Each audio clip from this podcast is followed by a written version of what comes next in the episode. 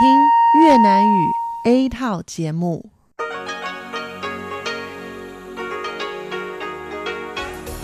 Đây là đài phát thanh quốc tế Đài Loan RTI.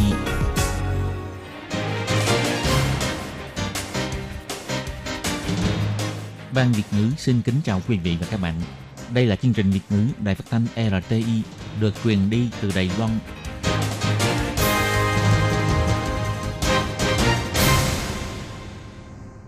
Hà xin kính chào quý vị và các bạn. Hôm nay là thứ năm, ngày 2 tháng 5 năm 2019, cũng nhằm ngày 28 tháng 3 âm lịch năm kỷ hợi.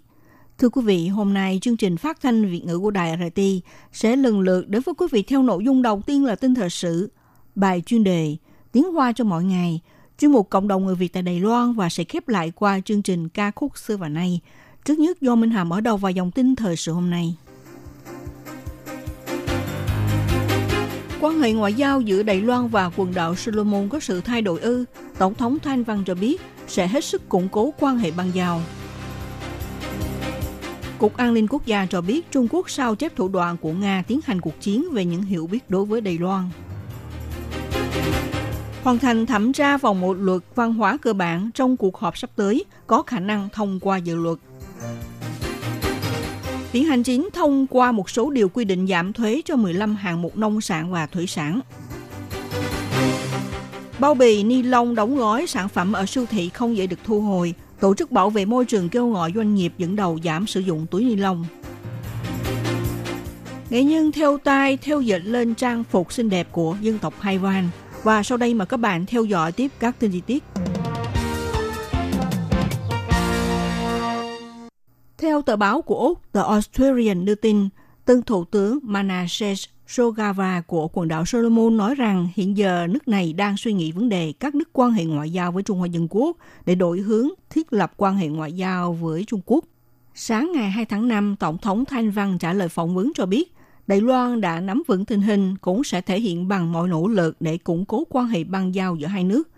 Tổng thống Thái Anh Văn cho biết như thế này. Sự việc này ở Bộ Ngoại giao đã đưa ra sự giải trình, chúng tôi đều có nắm rõ toàn bộ tình hình. Chúng tôi cũng sẽ làm hết mọi nỗ lực để củng cố vững chắc với quốc gia có quan hệ ngoại giao với chúng tôi. Trong khoảng thời gian này, Trung Quốc vẫn luôn ngay trận ép với Đài Loan và càng ngày càng ngay sức ép mạnh hơn với Đài Loan.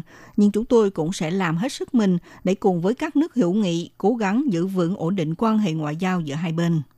Người phát ngôn Bộ Ngoại giao Trung Hoa Dân Quốc Lý Hiến Trương phản hồi rằng, trước và sau khi diễn ra cuộc bầu cử quốc hội của quần đảo Solomon, thì quan hệ ngoại giao giữa Đài Loan và quần đảo Solomon luôn trở thành một trong những nghị đề công khai được đem ra bàn luận. Lần này, sau cuộc bầu cử diễn ra tại quần đảo Solomon, vẫn áp dụng mô hình liên minh để thành lập chính phủ, cho nên theo sự nhận xét của Đài Loan, có lẽ vì cân nhắc đến ý kiến của các thành viên trong liên minh cầm quyền, do đó tân thủ tướng Sogava mới có cách nói như vậy. Ông Lý Hiến trường cho biết như thế này. Su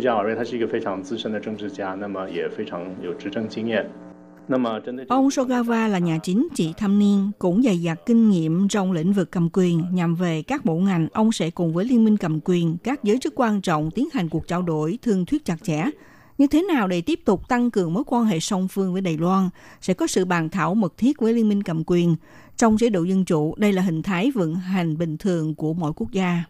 Quần đảo Solomon là đảo quốc có quan hệ ngoại giao với Đài Loan chiếm diện tích lớn nhất, dân số nhiều nhất tại khu vực Thái Bình Dương. Tháng 11 năm 2017, Tổng thống Thanh Văn từng công du nước này. Khi đó, ông Sogava đang đối mặt tình trạng lực đổ nội các.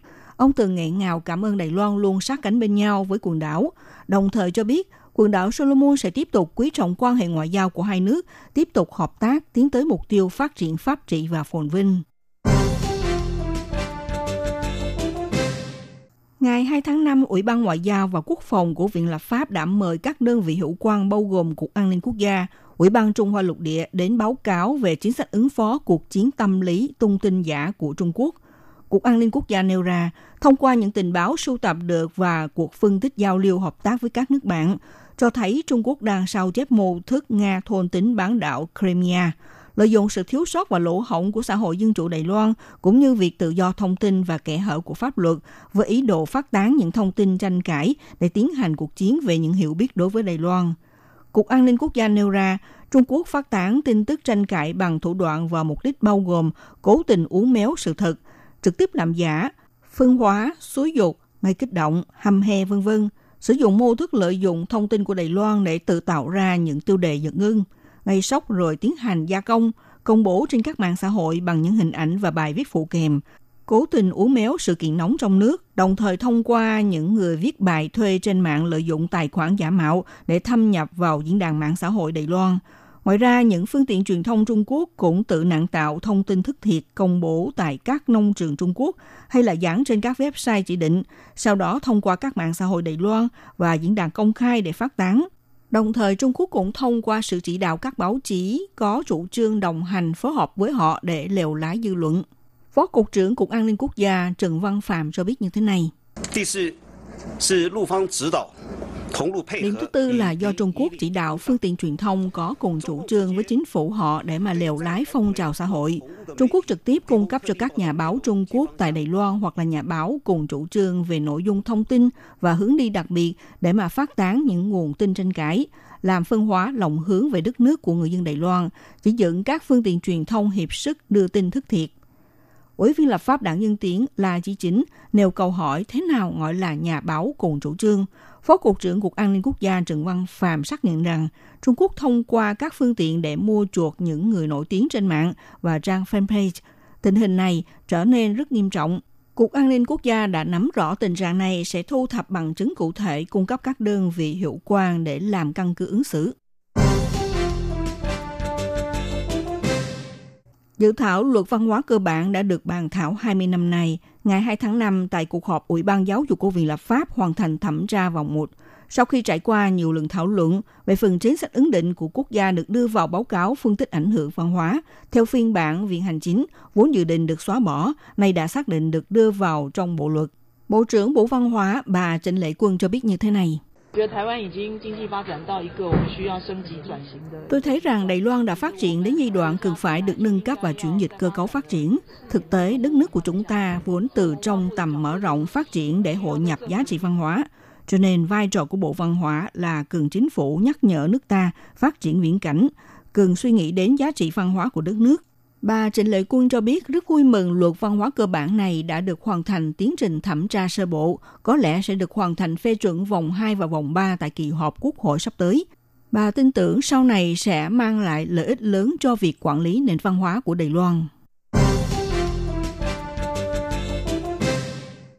Ngày 2 tháng 5, tại cuộc họp viên hành chính thông qua dự án luật sửa đổi một số điều của luật thuế nhập khẩu của Hải quan – để đáp ứng với Hiệp định Hợp tác Kinh tế ký kết giữa Đài Loan và Paraguay. Trong dự án, luật sửa đổi tăng thêm điều quy định số lượng quota miễn thuế cho đường mía thô và đường mía tinh tế sản xuất tại Paraguay hàng năm là 50.000 tấn và 10.000 tấn. Còn ngưng lợn đông lạnh của Paraguay chỉ làm 5 năm được điều chỉnh miễn thuế. Ngoài ra, có 29 sản phẩm bao gồm trà Methi của Paraguay cũng lập tức được ưu đãi miễn thuế. Theo thống kê, việc điều chỉnh giảm thuế này hàng năm sẽ khiến Đài Loan bị tổn thất nguồn thu thuế 3,38 triệu đài tệ. Trong dự án luật sửa đổi cũng điều chỉnh giảm xuống mức thuế cho 15 loại nông sản, thủy sản và thực phẩm gia công, bao gồm nhiều thủy sản, cá đông lạnh và tùy theo mỗi loại sản phẩm có mức điều chỉnh khác nhau. Dựa theo mức độ điều chỉnh, thuế suất của rượu sake Nhật Bản có thể giảm từ 40% hiện nay xuống còn 20%, Sản phẩm miso được giảm từ 30% xuống phân nửa còn 15%. Theo thống kê, việc giảm xuống mức thuế nhập khẩu cho 15 loại sản phẩm hàng năm sẽ mang lại sự tổn thất thuế thu là 210 triệu 940 ngàn đại tệ. Bà Tạ Linh Viên, Giám đốc Dịch vụ Thuế quan của Bộ Tài chính cho biết như thế này. À, Thực tế, việc giảm thuế của chúng tôi đều được áp dụng cho tất cả nước thành viên của tổ chức WTO. Chỉ cần là thành viên của tổ chức WTO đều được hưởng mức thuế như nhau. Lần này đặc biệt nói rõ là đối với sản phẩm rượu ủ bằng ngũ cốc thì chỉ hạn chế là rượu lên men, không bao gồm rượu chân cước. Cho nên là rượu chân cước thì vẫn được áp dụng theo thuế suất 40%. Chúng tôi cũng hy vọng làm như vậy sẽ tạo nên sự có lợi khi đàm phán với các nước trong đó bao gồm Hiệp định CPTPP và các nước chủ chốt về thương mại để tạo cơ hội tốt cho hai bên khi đàm phán.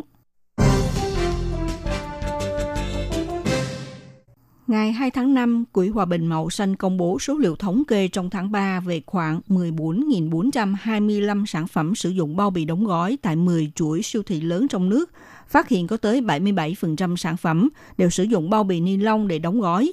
Trong đó, nhiều nhất là đóng gói cho sản phẩm rau quả, trái cây tươi sống, bánh mứt và thức ăn nấu chín.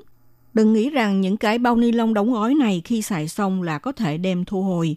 Chủ nhiệm chuyên án giảm sử dụng túi ni lông của Quỹ Hòa bình màu xanh Trương Khải Định giải thích rằng vì những loại bao bì này sử dụng nguyên vật liệu nhựa khác nhau, không những khó được thu hồi mà cũng ảnh hưởng đến ý muốn của doanh nghiệp kinh doanh ngành thu hồi vật liệu phế thải.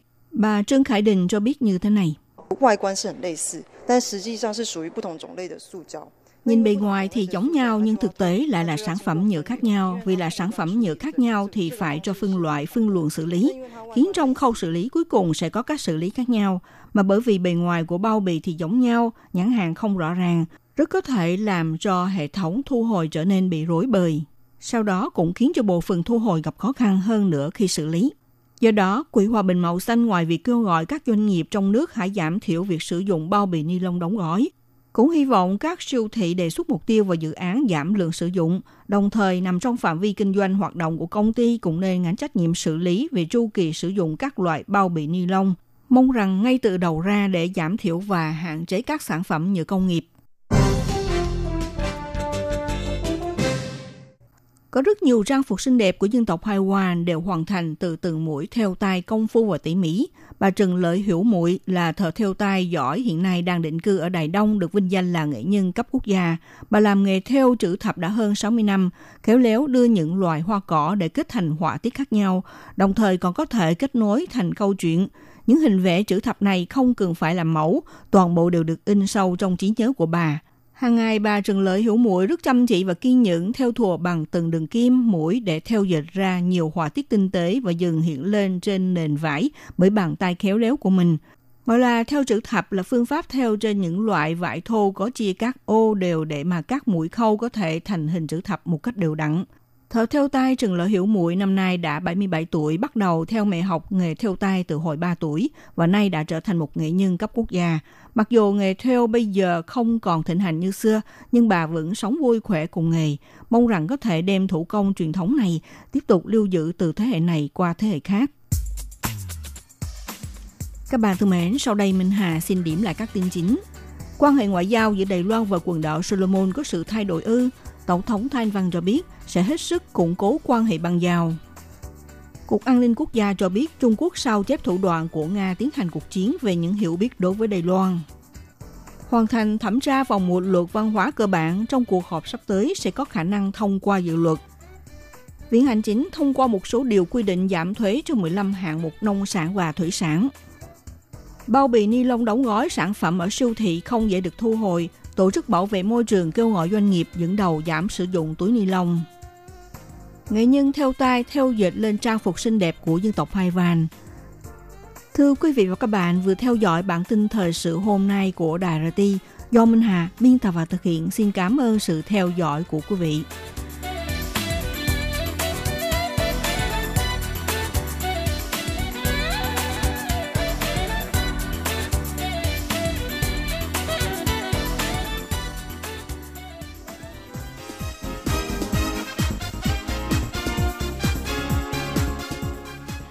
Chào quý vị và các bạn thính giả thân mến. Chương trình phát thanh tiếng Việt của Đài Phát thanh Quốc tế Đài Loan RTI được truyền thanh 3 buổi tại Việt Nam. Mỗi buổi phát 1 tiếng đồng hồ. Buổi phát chính vào lúc 6 giờ đến 7 giờ tối hàng ngày giờ Việt Nam qua tần số SW 9425 kHz với sóng dài 19 m. Bị phát lại lần thứ nhất vào hôm sau 9 giờ tới 10 giờ tối Việt Nam qua tần số SW 9625 kHz với sóng dài 31 m. Bị phát lại lần hai vào hôm sau 7 giờ tới 8 giờ sáng giờ Việt Nam qua tần số SW 11655 kHz với sóng dài 25 m. Ngoài ra, tại Giang Nghĩa, Vân Lâm và Đài Nam có thể đón nghe chương trình phát thanh tiếng Việt qua tần số AM 1422 kHz vào lúc 7 giờ tới 8 giờ tối hàng ngày giờ Đài Loan và đón nghe chương trình giờ phát lại vào lúc 10 giờ tới 11 giờ sáng hàng ngày giờ Đài Loan qua tần số AM 1422 kHz. Và sau đây xin mời các bạn tiếp tục đón nghe nội dung chương trình hôm nay.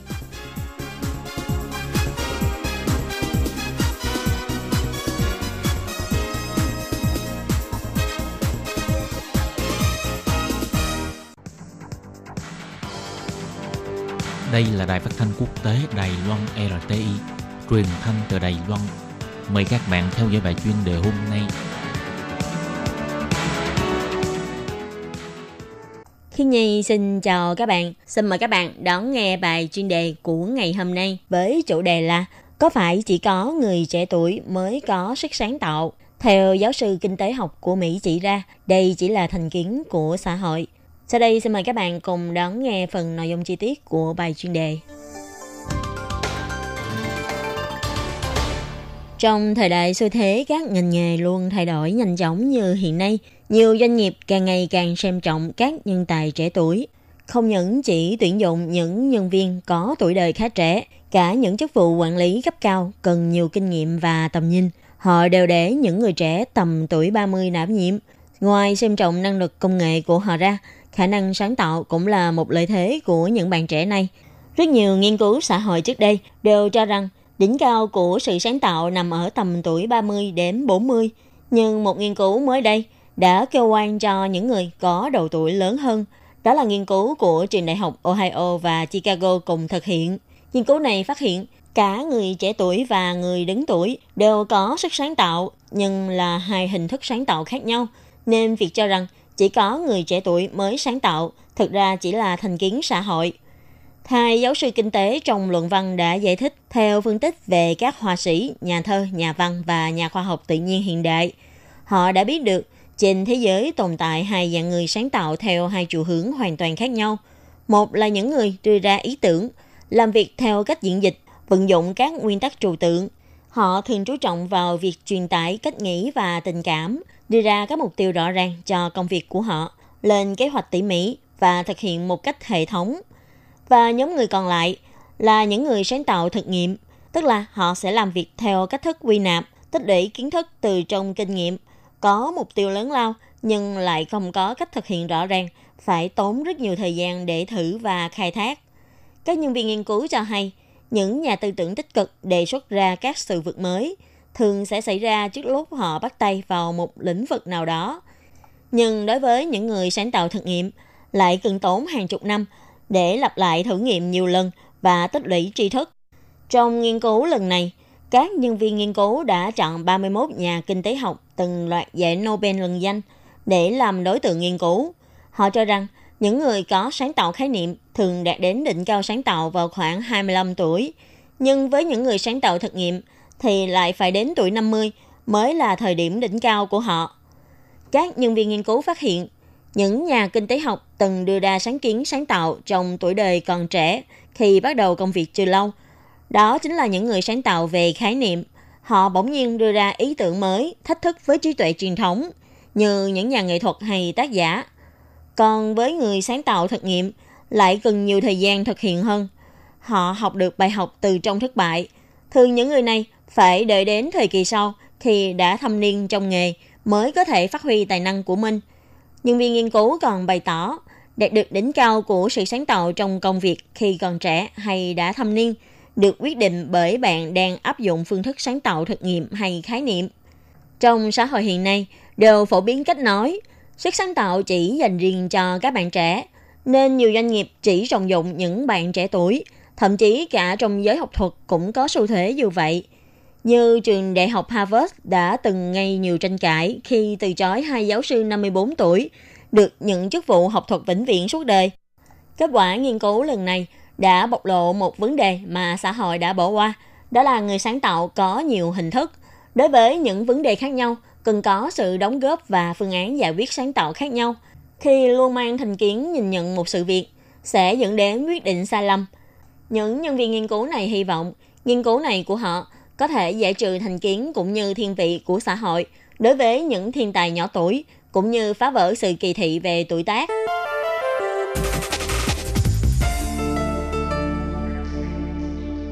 Các bạn thân mến, bài chuyên đề hôm nay với chủ đề Có phải chỉ có người trẻ tuổi mới có sức sáng tạo do khí nhi biên tập và thực hiện đến đây là kết thúc. Cảm ơn sự chú ý lắng nghe của quý vị và các bạn. Xin mời các bạn tiếp tục đón nghe các chuyên mục tiếp theo của Ban Việt ngữ. Xin thân ái chào tạm biệt các bạn.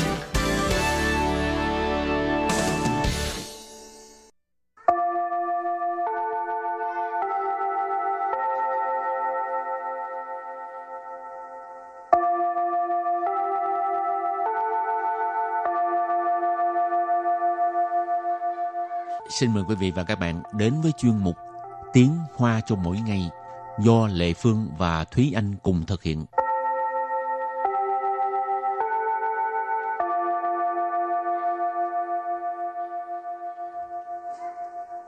Thúy Anh và Lệ Phương xin kính chào quý vị và các bạn. Chào mừng các bạn đến với chuyên mục Tiếng Hoa cho mỗi ngày ngày hôm nay. Thúy Anh có bao giờ đi tham quan cái vườn thực vật ở thành phố Đài Bắc chưa? Vườn thực vật thành phố Đài Bắc thì chưa, nhưng mà ừ. trước đây thì cũng thích đi vườn thực vật ở thành phố Đài Đông. Xa quá vậy luôn hả? Thì ngày xưa Thúy Anh sống ở Đài Đông mà. Ừ, ngày xưa, bây giờ Thúy Anh mấy tuổi nói từ ngày xưa nghe thấy ghê quá chừng. Lệ Phương thấy cái vườn thực vật ở Đài Bắc á cũng đẹp đó. Hồi đó Lệ Phương có vô đó chụp ảnh uh, chụp ảnh cưới á. Oh. À, mà có lẽ là do cái cái ông phó nhòm chụp cảnh làm cho nó trở nên lãng mạn hơn. Ừ. chứ nếu mà dùng cái cặp mắt của người thường thì nó cũng bình thường. Nhưng mà tại vì là ảnh cưới cho nên nó mới ngọt ngào lãng mạn thơ ừ, mộng. nó sẽ làm cho cái cái bầu không khí xung quanh cũng trở nên uh, thơ mộng hơn. Rồi hôm nay mình học hai câu có từ chữ u duyện tức là vườn thực vật. Câu thứ nhất đáng lẽ định đi dạo vườn thực vật nhưng ông trời không cho phép và câu thứ hai, buổi chiều thì trời sẽ nắng đẹp lại thôi. Và bây giờ chúng ta lắng nghe cô giáo đọc hai câu mẫu này bằng tiếng Hoa. 本来要去植物园走走，偏偏天公不作美，下午就会转晴了。Thúy Anh xin giải thích câu mẫu số 1. 本来要去植物园走走，偏偏天公不作美。本来，本来 là vốn dĩ hoặc là lẽ ra, đáng lẽ. Yào Yào thì có nghĩa là muốn. Ở đây mình dịch là định. Chù Chù là đi. Trữ u yuan Trữ u yuan là vườn thực vật. Trữ u là thực vật. Yuan là công viên. Cho nên trữ u yuan là vườn thực vật. Còn nếu như là sở thú, tức là vườn động vật, vườn bách thú thì mình gọi là tông u yuan. Dấu 走走走 đi dạo. Phiên phiên Phiên phiên nghĩa là vậy mà, tức là nó biểu thị một cái sự việc gì đó đã xảy ra mà không có như ý muốn hoặc là không có như dự tính của mình thì mình sẽ dùng phiên phiên.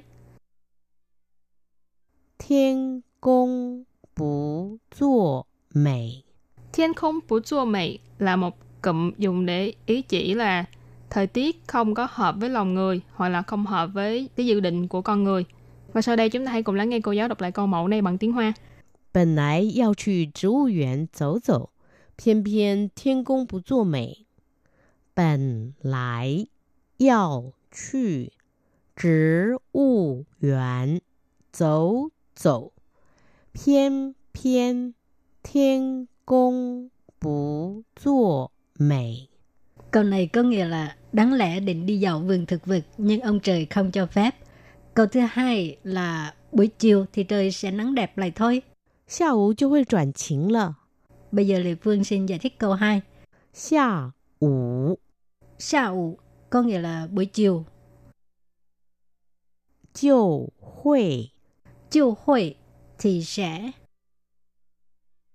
转晴了。 转chính là chuyển ở đây là chuyển biến là thay đổi, chính là trong xanh, chuyển chính là tức là trời trở nên trong xanh. Và bây giờ chúng ta lắng nghe cô giáo đọc câu mẫu này bằng tiếng Hoa. 下午就会转晴了。下午就会转晴了。 Câu vừa rồi là buổi chiều thì trời sẽ nắng đẹp lại thôi. Và sau đây chúng ta hãy cùng đến với phần từ vựng mở rộng.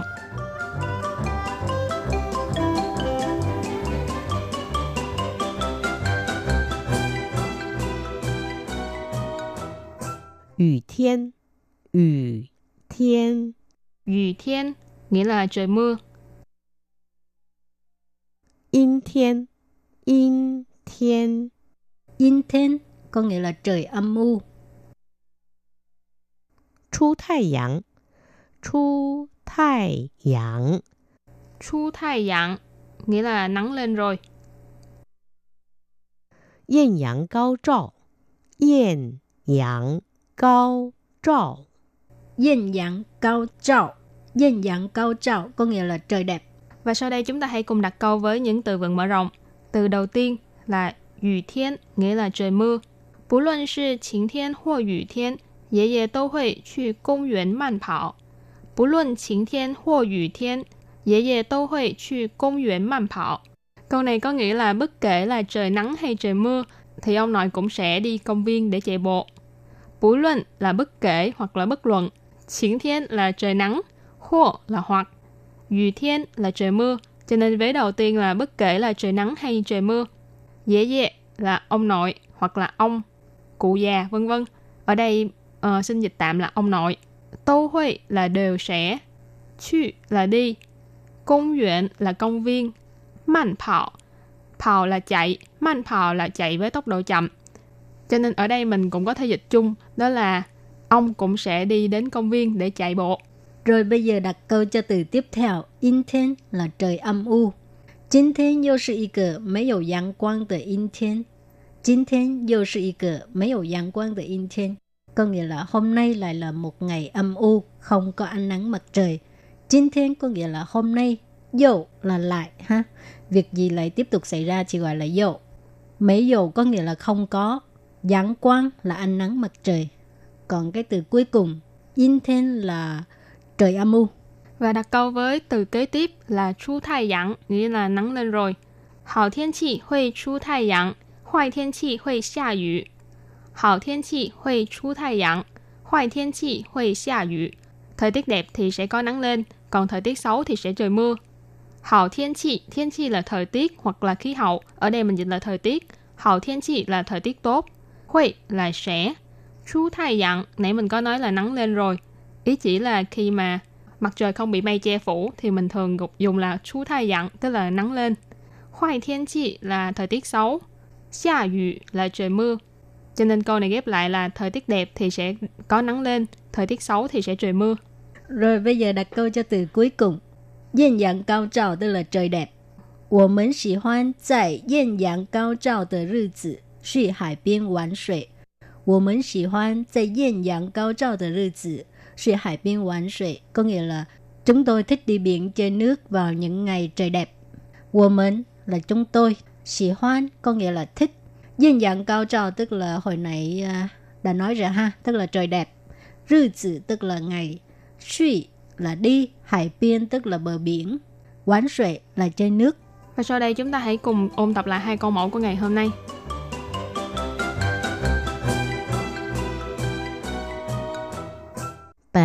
lại, Bình lại là vốn dĩ hoặc là lẽ ra, đáng lẽ. yào, Giao thì có nghĩa là muốn, ở đây mình dịch là định. 去 Chu là đi. 植物园 植物园 là vườn thực vật. 走走， Chỗ chỗ, đi dạo. 偏偏 Phiên phiên nghĩa là vậy mà. 天公不作美， Thiên không bù chua mị là một cụm dùng để ý chỉ là thời tiết không có hợp với lòng người hoặc là không hợp với cái dự định của con người. Và sau đây chúng ta hãy cùng lắng nghe cô giáo đọc lại câu mẫu này bằng tiếng Hoa. 本来要去植物园走走，偏偏天公不作美。 Câu này có nghĩa là đáng lẽ định đi dạo vườn thực vật nhưng ông trời không cho phép. Câu thứ hai là buổi chiều thì trời sẽ nắng đẹp lại thôi. 下午就会转晴了。 Bây giờ Lê Phương xin giải thích câu 2. 下午 Sa ủ có nghĩa là buổi chiều. 就会 Chiều hội thì sẽ 转晴了。 toàn chín lợ, tức là trời trở nên trong xanh. Và bây giờ chúng ta lắng nghe cô giáo đọc câu mẫu này bằng tiếng Hoa. 下午就会转晴了。 Câu vừa rồi là buổi chiều thì trời sẽ nắng đẹp lại thôi. Các bạn thân mến, bài học hôm nay đến đây xin tạm chấm dứt. Cảm ơn các bạn đã đón nghe. Bye bye. Bye bye.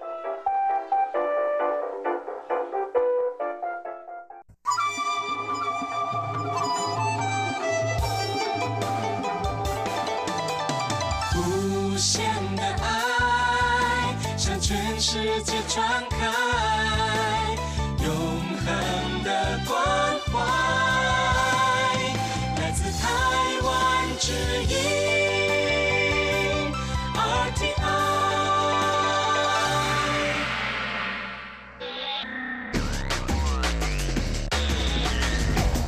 vị đang đón nghe chương trình Việt ngữ tại RTI truyền thanh từ Đài Loan.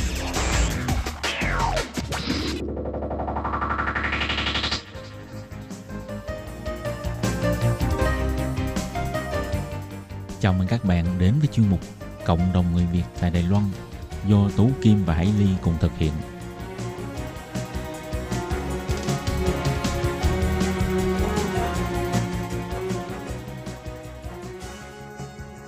Hello, Tú Kim và Hải Ly xin chào các bạn. Hoan nghênh các bạn lại đến với chương mục Cộng đồng người Việt ngày hôm nay của chúng tôi.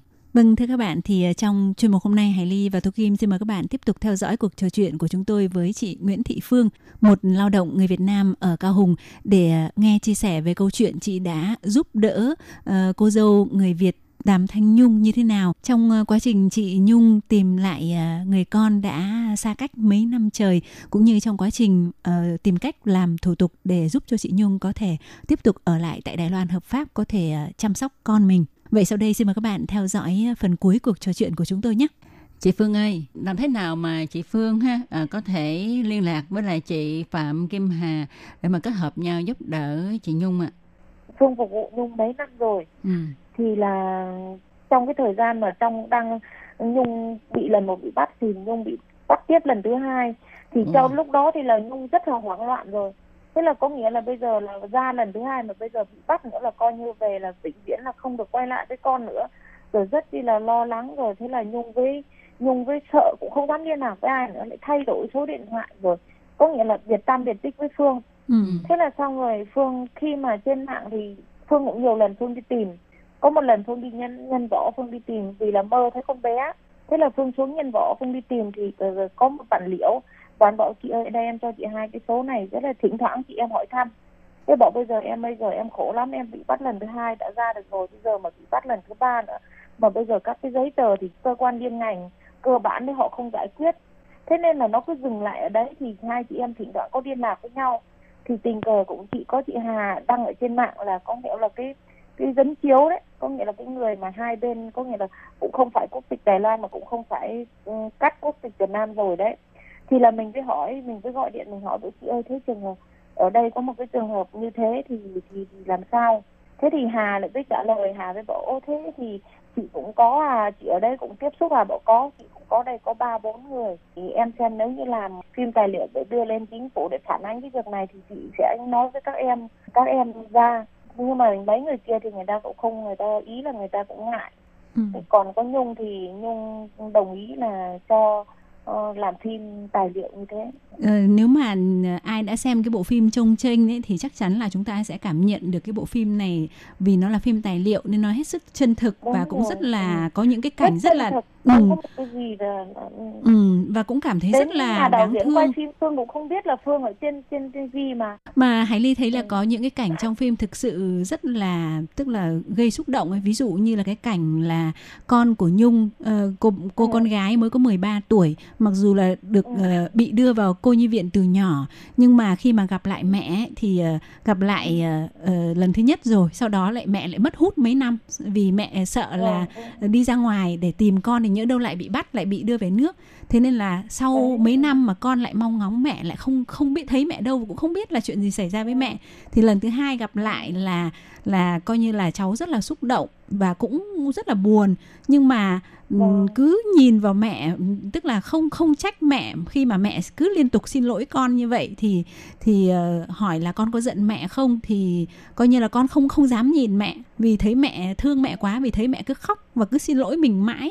Và ngoài ra còn có một cái cảnh nữa là khi mà Kim Hà tìm về được đến ờ, quê của Nhung gặp Gia mẹ đình. của Nhung. Ừ thì sau 12 năm là mẹ Nhung và và gia đình Nhung không hề biết là con mình là còn sống hay là đã chết và qua cái điện thoại gọi qua mạng của của Kim Hà mà nhìn thấy con mình thì cái cảnh đấy thực sự nó quá ừ, làm cho mọi người thực sự rất là đau lòng qua cái câu chuyện này thì Phương là người sát cánh bên Nhung giúp đỡ Nhung 6 năm trời như vậy thì Phương cảm nhận thế nào về câu chuyện của Nhung? Có bao nhiêu phần đáng thương và bao nhiêu phần đáng trách? Ờ, nói chung là giữa cái chuyện mà trách Nhung thì bây giờ ờ, Nhung cũng có những cái lỗi sai nhưng mà đa phần là cũng thương Nhung nhiều hơn Ừ. là vì Nhung nó cũng là một người khờ và cũng chẳng hiểu gì đến pháp luật rồi cũng chẳng có nghĩa là sống giống như trên thiên đường người Việt với người Việt nói nó chả hiểu và nó cũng cũng giống như chẳng cần biết bảo là em nói với chị em biết thương con thì em phải hành động để người ta có những cái trích lục đấy để sau này bọn chị có gọi những cái cơ quan nhà nước thì bọn chị còn có cái cái chi lưu ở đây cái trích lục Ừ. ở đấy để còn báo cáo nhưng mà em thế thì làm sao bọn chị có thể giúp được thế rồi nước mắt cứ chảy ngang về lại thương cứ nghĩ là phương cứ nghĩ là thôi thì ông trời cho nó cái gì thì nó chấp nhận cái đấy được rồi còn những các cái mà số phận thì bây giờ nó đã như thế rồi thì cũng mong nó gặp may mắn một chút để Ừ. Vậy trong cái quá trình mà sát cánh để mà giúp chị Nhung á ha thì ờ, chị Phương cảm nhận được cái điều gì làm cho chị cảm thấy là cảm động nhất và có ấn tượng sâu sắc nhất? Nói chung là phương cũng đi giúp nhiều hoàn cảnh lắm. Nhưng mà nói chung là thương nếu mà ấn tượng nhất thì cái nhung chỉ là một cô gái quá khờ thế thôi. Để mình không thể bỏ được. Ừ, có nghĩa là không thể bỏ được. là một Ừ. con người vùng nội thôn quê nhưng mà lại chân Vâng. chất đến nỗi gọi là người ta nói là không hề biết một cái gì. Ờ đấy tức là không, Không biết biết là mình ờ, một cái đơn giản nhất là mình có những cái quyền lợi gì hoặc là khi Quyền mà mình gặp gì, khó khăn đúng. thì mình phải kiếm Đấy, ai hoặc là ngay cứu ai, ừ, đấy. một cái đơn giản nhất là người ta nghĩ là 12 năm trời không gọi điện thoại được về cho mẹ. Tại Đúng sao? rồi. Chẳng nhẽ số điện thoại ở gia đình không nhớ hay sao? Chẳng nhẽ không nhớ mẹ hay sao? Chẳng nhẽ không thương mẹ hay sao? Không tìm cách nào để chỉ gọi được một cú điện thoại về nhà. Thì qua cái này thì đáng trách thì Ừ. cũng không đấy nhưng mà Ừ. cũng thương là nó nó khờ khạo đến thế đấy Ừ. ngồi với nó hai chị em đi bao nhiêu trời chị biết rớt nước mắt và thương con Cô em thương con thì em không đi hành động thì cái đó sau này không có cái gì để mà ra tòa mình đòi quyền lợi cũng chẳng có cái gì để bao biện cho con em ạ Ừ. chị Phương chị cứ luôn là vì là mình nói người ta bảo là là pháp mà Phương cũng cứ một lòng một dạ là em ơi mình phải quan tâm đến con mình phải có những các cái, cái động lòng đến người ta thì sau này mình có trích lục. Để sau này thí dụ mình có viết cái đơn trình bày lên thì mình phải có cái cái nội dung hoặc là những có cái trích lục kèm theo. Thì như thế thì người ta mới cảm nhận được à cái cô này trong cái thời gian cô nó bị như thế nhưng cô vẫn thường viết thư vẫn quan tâm. Ừ, đến lá thư của con của, của Nhung thì Phương cũng là Phương viết. Wow. nhiều khi là mình không thể để nó bỏ bắn một thời gian như thế được. Ừ. Phương lại viết thư gửi vào cho cho cô nhi viện để cô nhi viện gửi vào cho con Nhung Thực ra là ờ, Hải Ly có gặp cả Phương và cả Nhung thì tiếp xúc qua biết giống như là Phương nói có nghĩa là Nhung là một người quá khờ khạo và ít nói và quá hiền lành. Ừ, tức là ờ, trong lòng muốn cái gì hoặc là có muốn quan tâm đến ai không biết biểu lộ không dám nói ra Không, và càng không, không dám không biết phải làm như thế nào có nghĩa là hoàn toàn là rất là có một cái cảm giác rất là thụ động đúng không? Không cần không biết là mình cần Vâng, phải làm gì hết. Nó chị em thương con em nhiều lắm. Bởi em thương nhưng mà em không hành động thì Ừ, không biết cách hành động như thế nào cả. làm để nào nếu như hôm nay em lần thứ hai mà chị không thương em thì bây giờ em về Việt Nam rồi em cũng cứ ngồi em kêu em thương con em à Dạ. nên là nhiều cái cũng đang trách lắm. Nhưng mà thôi cái duyên cái số cũng đúng là ừ, lắm lúc cũng chửi cũng chửi nhung mấy câu đó. Ông nợ mày cái gì đấy hả nhung? Bữa trưa nắng đi tìm gặp thấy nó rồi bắt đầu nó thờ ra nó lại khóc rồi mình cũng mau nước mắt. Ừ. rồi lại cũng khóc rồi bảo tôi nợ mày à ừ. đấy nhưng mà đúng thật sự là cái duyên rồi thì qua những câu chuyện đời thật của các chị em người Việt trong cái bộ phim này ha thì à, theo chị Phương á à, đối với phụ nữ Việt Nam sang Đài Loan lấy chồng thì chúng ta cần phải tìm hiểu rõ hay là chú ý những cái điều quan trọng gì về quyền lợi của bản thân ừ. hoặc là khi mà gặp khó khăn á thì phải tìm kiếm sự giúp đỡ ở đâu để tránh xảy ra những cái trường hợp đáng tiếc như là các chị em trong bộ phim trong trên Ồ, chị em Việt Nam mình sang đây lấy chồng hoặc là đi làm kể cả đi làm bây giờ cũng thế thứ nhất là phải chú ý đến cái hạn định giấy tờ tùy thân Đấy, cái thứ ừ. nhất và cái thứ hai là phải học hỏi và tìm hiểu cập nhật về pháp lý và quyền lợi của mình cách thứ ba là biết cách bảo vệ quyền lợi của mình là giấy tờ tùy thân là phải tự mình cất giữ ừ. và khi gặp khó khăn là phải biết cầu cứu Đấy. Ừ. phải biết cầu cứu thứ nhất là gọi cảnh sát Đấy. thứ hai là gọi cho người thân nếu có mà khi mà cấp bách mà nguy hiểm đến bản thân thì là phải ghi âm hoặc có thể quay phim hoặc là kêu cầu cứu để xét nghiệm cái vết thương để làm cái bằng chứng để bảo vệ được cái quyền lợi cho mình. Ừ, có nghĩa là ví dụ khi mà Và... bị chồng bạo lực gia đình đúng không? Hoặc đấy, là bị chủ đấy, bạo lực ừ. chẳng hạn thế thì là, là chủ. Ừ, ừ. mình phải ờ, chứng thương mình đi có thể ghi xét âm. nghiệm. Ừ. Ừ lấy giấy chứng thương và cái khi mà gọi cảnh sát được rồi thì phải lấy giấy chứng thương ừ. để sau này để lấy cái bằng chứng để bảo vệ cái quyền lợi của chính mình ừ. và thứ tư là cái những bây giờ những các cái trung tâm phục vụ mà tân di dân và là các cái cơ quan nhà nước luôn hỗ trợ và giúp đỡ các chị em về mọi vấn đề có cục xã viên này có thông dịch viên này hỗ trợ này là một cái cầu nối để cập nhật những thông tin phúc lợi học tập pháp lý và quyền lợi liên quan của tất cả các chị em Ừ. Nên các chị em mới sang nên tìm hiểu và lưu những số điện thoại và các cái địa chỉ nơi mà mình sinh sống để thuận tiện trong cái việc liên lạc khi cần thiết. Nói chung bây giờ thì nó hoàn thiện hơn cái năm mà Phương đi Phương đi mang Nhung đi hơn rất nhiều. Nên là chị em nên học tập vào những cái nên là để cho bảo vệ chính mình cái đó là trước tiên thật ra ha thì cũng có rất là nhiều trường hợp mà khi mà qua đây ha thì nhà chồng không có cho đi ra ngoài thì tôi kim nghĩ Đúng rằng rồi. ha các bạn qua đây thì cố gắng ờ, nên tham gia những cái lớp học ban đêm đó thì thông qua Đúng đó rồi. ha thầy cô giáo sẽ hướng dẫn cho chúng ta cái cách làm thế nào để mà uh, hòa nhập vào cuộc sống của Đài Loan cũng như là tự bảo vệ mình.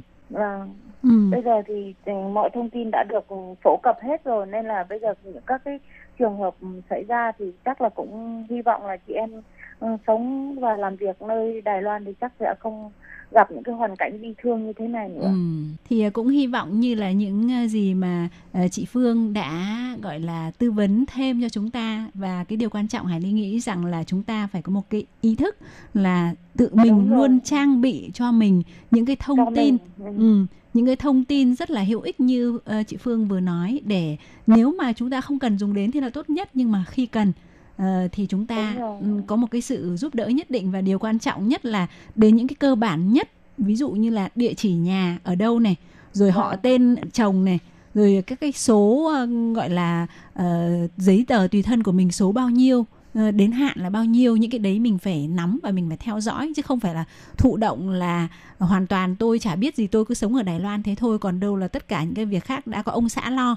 Mà đến một ngày nào đó đấy, đấy có một cái biến cố có một cái trục trặc nào đó mà mình đấy, bất ngờ đi ra khỏi nhà mình không biết một cái gì hết và quyền lợi của mình hoàn toàn là sẽ ờ, bị ờ, coi như là ảnh hưởng Mất như vậy. hoàn toàn. Ừ. ừ. thực ra mà nói trong cái trong cái thời gian phương phục vụ chị Nhung này Phương đang còn phục vụ 5 người khác nhưng mà các chị em kia thì khôn hơn nhung. Đấy và sợ bị ảnh hưởng ừ, với về cái mặt sĩ diện ấy. Ừ. nên là các cô kia thì thì tránh và cũng có đồng ý cho quay lưng. Nhưng mà, mà sau rồi thì phương cũng bảo thôi bên đạo diễn người ta cũng không người ta cũng không ấy. Nhưng mà có những nhiều chị em cũng đáng thương và đánh trách còn rất nhiều à cũng có một trường hợp giống như nhung, người cũng ở hải phòng, bây giờ cũng đã lỡ về, bị đưa về, bị bắt lần đầu tiên quá, cũng có con bên này mà bây giờ không còn hạn cư trú, đã về việt nam và bây giờ cũng qua cái câu chuyện chung tranh này thì cũng liên lạc với phương và cũng khóc thầm thôi và bây giờ em bên kia em cũng có một gia đình mới rồi nhưng một cái vết thương đấy thì chắc chết cũng không bao giờ mà có thể xóa đi được vì là máu mũ ruột mình của mình ở bên Đài Loan ừ lại xảy ra cái cảnh ừ, giống như Nhung. Đấy, không hiểu về pháp luật rồi, bị bắt rồi ừ, cũng không chú ý, không chú ý đến thẻ cư trú, không chú ý đến cái gì.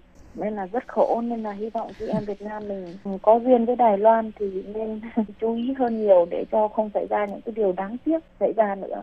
Vâng và hôm nay ha chúng tôi ờ, rất là hân hạnh được chị Phương ờ, đến với chung mục để mà chia sẻ với chúng ta những cái trường hợp mà chị đã giúp đỡ các chị em người Việt, nhất là những cái câu chuyện mà các cô dâu Việt Nam ờ, sang Đài Loan do không biết về pháp luật rồi xảy ra cái tình trạng là không còn được ở đây nữa ha. Thì hy vọng rằng qua chương mục hôm nay ha chúng ta rút được kinh nghiệm à, một lần nữa rất là cảm ơn chị ha và à, nhất là cảm ơn cái tấm lòng rất là tốt của chị Phương ha đã giúp đỡ rất là nhiều người Việt gặp hoàn cảnh khó khăn ở Đài Loan. Vâng, xin cảm ơn Tô Kim và Thành Y hai chị đã ờ, quan tâm và động viên em. Chương trình của chúng tôi cũng xin phải nói lời chia tay với Phương cùng các bạn thính giả và mong rằng là cuộc sống của chúng ta uh, tại đất nước Đài Loan sẽ ngày càng thuận lợi và tốt đẹp hơn. Cũng xin chúc cho uh, Phương luôn luôn mạnh khỏe, xinh đẹp và cuộc sống luôn luôn có nhiều thành công. Xin chào tạm biệt các bạn. Bye bye. Bye bye. Yeah, bye bye. bye.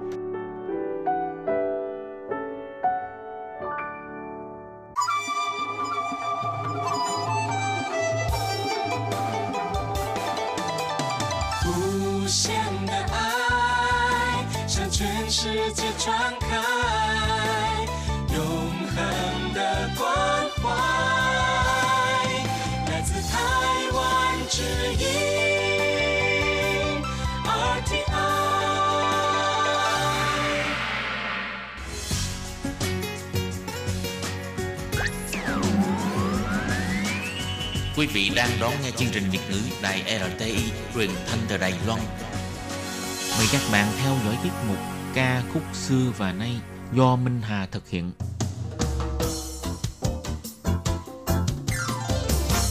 Xin đón chào các bạn đến với chương trình Nhạc trẻ trọn lọc của đài RTI. Trong chương trình này, Minh Hà sẽ giới thiệu những ca khúc Trung Hoa cùng album đang được giới trẻ Đài Loan yêu thích nhất.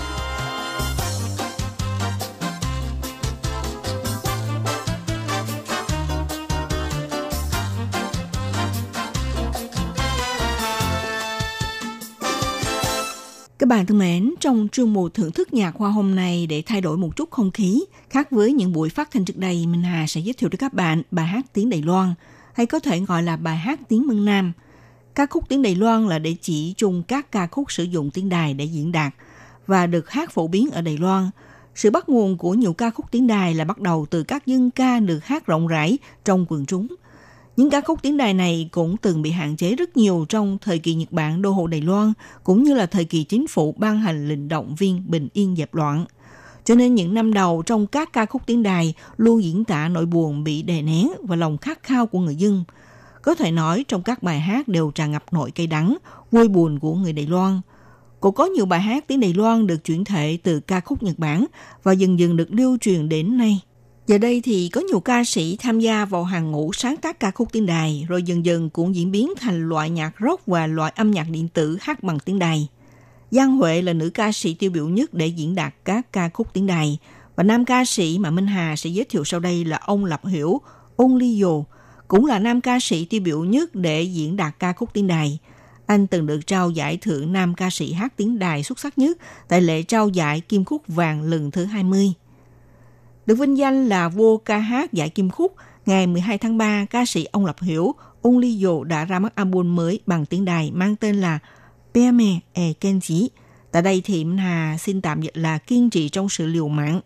Trong này gồm có 8 ca khúc chính và ca khúc chính mang chủ đề với uh, album là Peame e Kenji là một bài hát đặc biệt do ca sĩ ông Lập Hiểu hát dâng hiến cho sở phòng trái chữa cháy – để cảm ơn sự đóng góp của những anh hùng cứu hỏa, ngày đêm sẵn sàng túc trực bảo vệ an ninh mạng sống cho người dân. Bên cạnh đó thì ngoài việc hát ca khúc, ông Lộc Hiểu cũng góp phần vào việc quay MV âm nhạc cùng với đội lính cứu hỏa, lần này để ghi chép chặng đường đời của mình, một phần để có cuộc đối thoại với chính mình. Ông Lập Hiểu đã tỏ lòng cảm mến tất cả nhân viên cứu hỏa, không sợ nguy hiểm, luôn thể hiện tinh thần can đảm xông vào đám cháy – dù biết là nguy hiểm đến tính mạng, nhưng vẫn liều mình chấp hành nhiệm vụ cứu hộ cứu nạn các sự cố. Ông Lập Hiểu mong rằng thông qua cách diễn đạt của mình để nói lên tiếng nói và tâm tư của anh em lính cứu hỏa. Ông Lập Hiểu cũng không quên giới thiệu ca khúc mới này mang phong cách nhạc sôi động, là bài hát khích lệ tinh thần, thoát ra khuôn khổ của những bài hát tiếng đài mang phong cách truyền thống, với giai điệu sầu muộn lâm ly. Ca sĩ ông Lộc Hiểu đồng thời cũng bày tỏ lòng cảm ơn với nhạc sĩ Kỳ Kiệu Khùng Trang, cho rằng trong những năm gần đây đã được bậc thầy Khùng Trang hỗ trợ anh thực hiện các album này. Trong đó một số ca khúc tiếng đài là do nhạc sĩ Khùng Trang sáng tác, chính là nói lên tâm tư của anh. Khi diễn đạt ca khúc mang cùng tên album Peme e Chen Chỉ, trong lòng những cảm xúc vô cùng là mạnh mẽ. Và các bạn thân mến, sau đây thì mời các bạn cùng thưởng thức ca khúc tiếng đài Peme e Chen Chỉ do ca sĩ ông Lập Hiệu, ông Ly Dù trình bày nhé.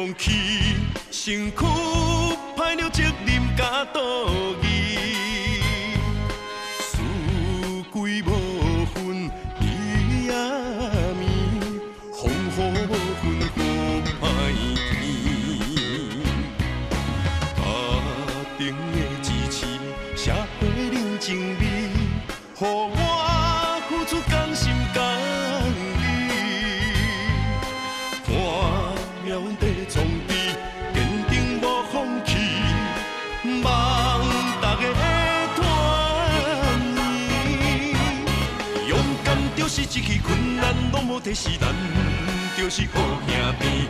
用同款的心，献出咱的情义。虽然无人会记咱的名字，嘛袂当来阻挡。咱拼命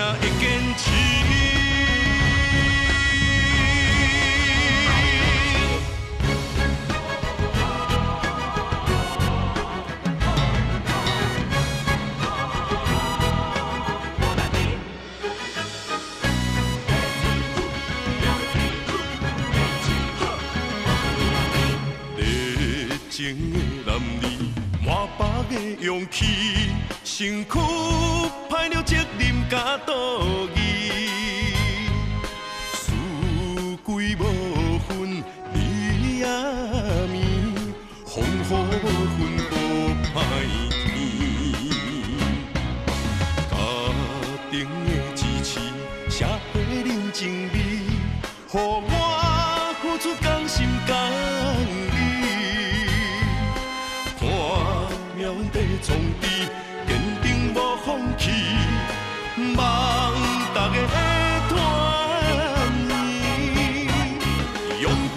是一起困难拢无提示，咱就是好兄弟。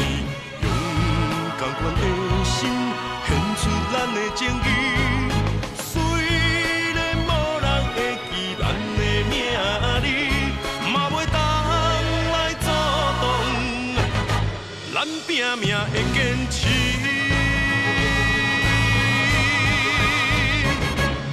勇敢就是一起困难拢无提示，咱就是好兄弟。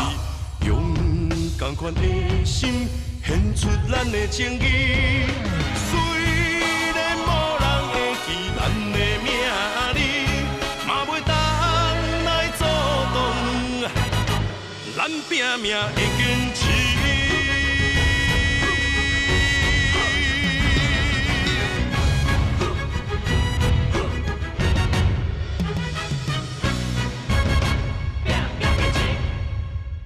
Ông Lập Hiểu, ông Ly Dù là ca sĩ Đài Loan sinh ngày 9 tháng 5 năm 1975 tại thành phố Trung Hóa, năm nay 44 tuổi. Tên chính thức là ông Phàn Phỉ, còn có biệt danh là ông Ly Du. Từng đoạt giải nam ca sĩ tiếng Đài Loan xuất sắc nhất tại lễ trao giải Kim Cúc Vàng lần thứ 20. Từ nhỏ thì ông Lập Hiệu đã lớn lên và sống cùng với ông ngoại và bà ngoại ở dưới quê Trường Hóa, đến khi lên lớp 4 tiểu học mới trở về sống sum họp với gia đình. Hồi nhỏ rất thân với mẹ, ngược lại tình cảm cha con thì không được gắn bó đầm thắm như với mẹ. Năm 15 tuổi, anh thi vào trường trung học phổ thông Phục Hưng, thành phố Đài Bắc. Đi xa quê nhà để học hành, Sau này khi lớn lên thì thấy người cha tuổi già sức yếu, lúc này ông Lập Hiểu mới thay đổi tính tình, bỏ đi những việc làm hoang đường trong thời niên thiếu và trở về với sống cuộc sống xung vầy quanh cha mẹ. Năm 1998, ông Lộc Hiểu tham gia một cuộc thi tuyển ca sĩ do đài truyền hình Set TV tổ chức. Tuy nhiên anh chỉ lên hát có 10 lần là bị rớt rồi, nhưng trái lại thu hút được rất nhiều khán giả chú ý anh có giọng hát trầm ấm và dạt dào tình cảm. Thế là thông qua lòng ủng hộ nhiệt tình từ các fan hâm mộ, đã xuất tiếng Anh chính thức ra mắt album solo đầu tay. Trong album còn được vinh danh song ca với hai nghệ sĩ ngạo cõi là Dư Thiên và Trần Á Lan. Trong thời gian tuyên truyền quảng bá album, nghệ sĩ Dư Thiên đã cùng anh đi khắp các miền để mà quảng bá. Tuy nhiên, album đầu tay này không nhận được sự đánh giá cao của khán giả.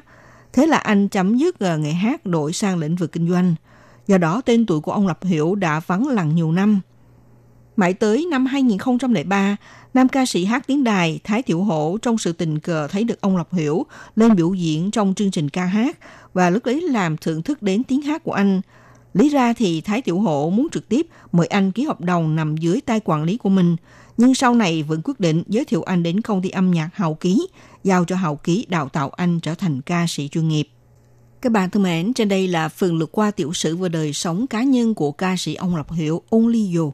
Và trước giờ khép lại chung một nhạc hoa hôm nay, ông Lập Hiểu sẽ giới thiệu đến các bạn bài hát tiếng đài Xin qua Nina sẽ song ca với ca sĩ Tí Hon, Xu chữ Yến. Chúc các bạn có những giây phút nghe nhạc thật thoải mái nhé. Minh Hà xin chào tạm các bạn và hẹn gặp lại các bạn cũng trên làn sóng này vào buổi phát kỳ sau.